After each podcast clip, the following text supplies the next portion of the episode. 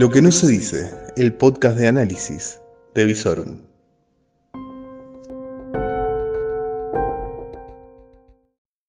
Muy pero muy buenas noches. Esto es lo que tenés que saber cuando termina el miércoles y se acerca el jueves, con ese olorcito a fin de semana que ya lo hace especial. Vamos a ir de menor a mayor en una jornada que estuvo muy pero muy cargada de información. En principio, en lo deportivo futbolístico, saber que Newell cayó derrotado ante un River implacable que no tuvo la más mínima señal de misericordia con el equipo leproso y le ganó cuatro a uno. Eh, Rosario Central logró imponerse dos a uno en su partido y así cierra otra jornada deportiva para los equipos rosarinos. Por otro lado, y para la noticia de los jóvenes, se va a llevar a cabo ahora mismo, este jueves que está comenzando, la primer prueba de las fiestas burbujas. Vos querrás decir, no, la fiesta de la espuma, no, no, no, no, no, esto no tiene nada que ver con el jabón. Se va a llevar a cabo la primera experiencia en la ciudad de Rosario de lo que es una fiesta con diferentes burbujas en donde la gente va a ir a bailar. Se va a desarrollar entre las diecinueve y las veintidós horas en el Salón Metropolitano, siendo la primera prueba piloto de este tipo de experiencias en la provincia de Santa Fe. Eh, como aclaración, en la ciudad de Buenos Aires están de joda hace por lo menos tres meses, pero bien. ¿Qué más? Eh, eh, durante la jornada de hoy se detuvieron a los que serían los presuntos autores de las amenazas a los fiscales que están llevando eh, a cabo tareas en causas muy sensibles de narcotráfico, que habían amenazado a través de llamadas al nueve once a estos fiscales. Las investigaciones estaban avanzando y se esperaban resultados para los próximos días. Por lo pronto, mañana serían las, las audiencias imputativas. Y bueno, ahora lo que es la noticia central del día, más allá de que seguimos en pandemia, los casos vienen en baja, hay alguna que otra aparición de la variante Delta, hay alguna que otra apertura de fronteras, se sabe que con Chile se van a abrir las fronteras sobre fin de este mes y con Uruguay sobre noviembre, pero la noticia del día es la crisis política desatada en el gobierno nacional. Cuando parecía que todo iba encaminado hacia un conjunto de medidas económicas, tratando de volver a seducir al electorado, en donde parecía que el oficialismo de alguna manera iba a empezar a procesar la dura derrota que tuvo el domingo y empezar a tratar de reaccionar ante este resultado adverso, de pronto, en la casi mediodía tarde del día de hoy, se conoció lo que fue el primer cimbronazo del día, la renuncia en pleno de todo el funcionariato kirchnerista que responde a Cristina Fernández de Kirchner en tándem. Se conoció la renuncia del ministro de Justicia Soria, el ministro de Ciencia y Técnica, la titular del PAMI, la titular del ANSES, el titular de LORIN y así toda una serie de funcionarios claramente identificados por la, con la vicepresidenta. A partir de allí, todo fue confusión.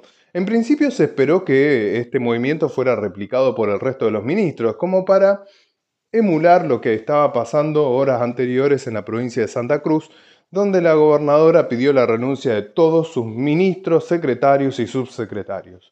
Sin embargo, fueron pasando los minutos, las horas, y los únicos renunciados, por lo menos a través de los medios, eran los funcionarios kirchneristas. A medida que pasó el día, se supo que el resto de los ministros no iban a renunciar. Las presiones y las miradas se centraron obviamente en el ministro de Economía. Mientras tanto, en la bolsa las operaciones se paralizaban.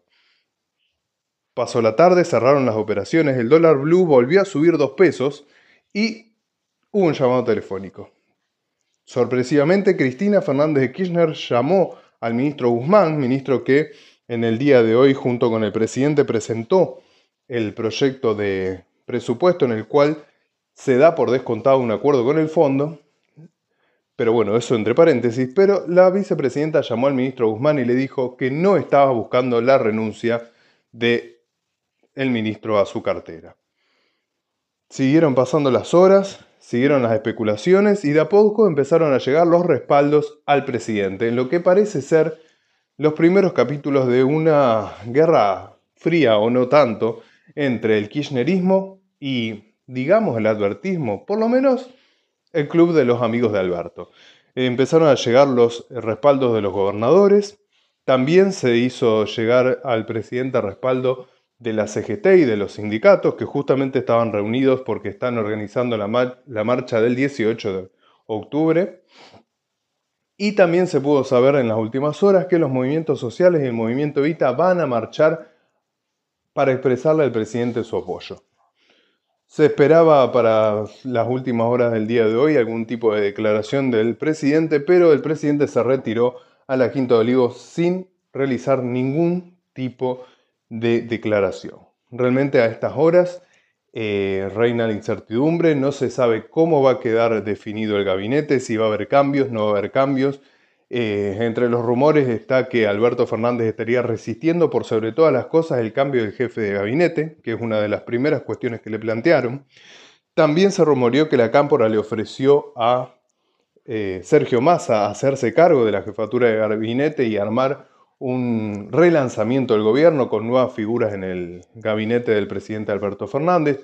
Pero todo esto habría sido muy resistido por Alberto, por sobre todas las cosas, por la movida inconsulta de la re renuncia simbólica y mediática de los ministros a sus ministerios. ¿Por qué decimos esto? Porque, según se pudo saber sobre últimas horas del día de hoy, las renuncias nunca ingresaron administrativamente, pero sí habían llegado a los medios. Alguien las envió.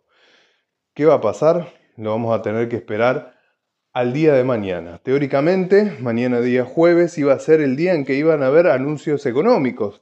Se esperaban anuncios de bonos para jubilados, aumentos en A U H, tal vez una suerte de I F E, pero todo ha quedado empañado a través de esta grave crisis política que se desata en el seno del oficialismo. Mientras tanto, una tensa calma en la oposición, en donde sus principales figuras salieron a decir que iban a garantizar la gobernabilidad, no como en otras ocasiones había pasado con ciertas fuerzas políticas en donde al fuego un poco de nafta. Señoras y señores, realmente esto es lo que queda por verse en la jornada que va a iniciarse ahora en este día jueves. Vamos entrando al fin de semana con alta tensión política luego de un acto eleccionario realmente ejemplar que se dio el día domingo, que si bien auguraba un poco de turbulencia en el oficialismo por el resultado adverso, nada hacía prever que iba a ser tan grave la crisis que se avecinaba. ¿Qué pasará? Lo vamos a ver mañana, donde seguramente nos vamos a encontrar para que vos sepas qué es lo que tenés que saber cuando termina la jornada y empieza una nueva. Señores, hasta mañana.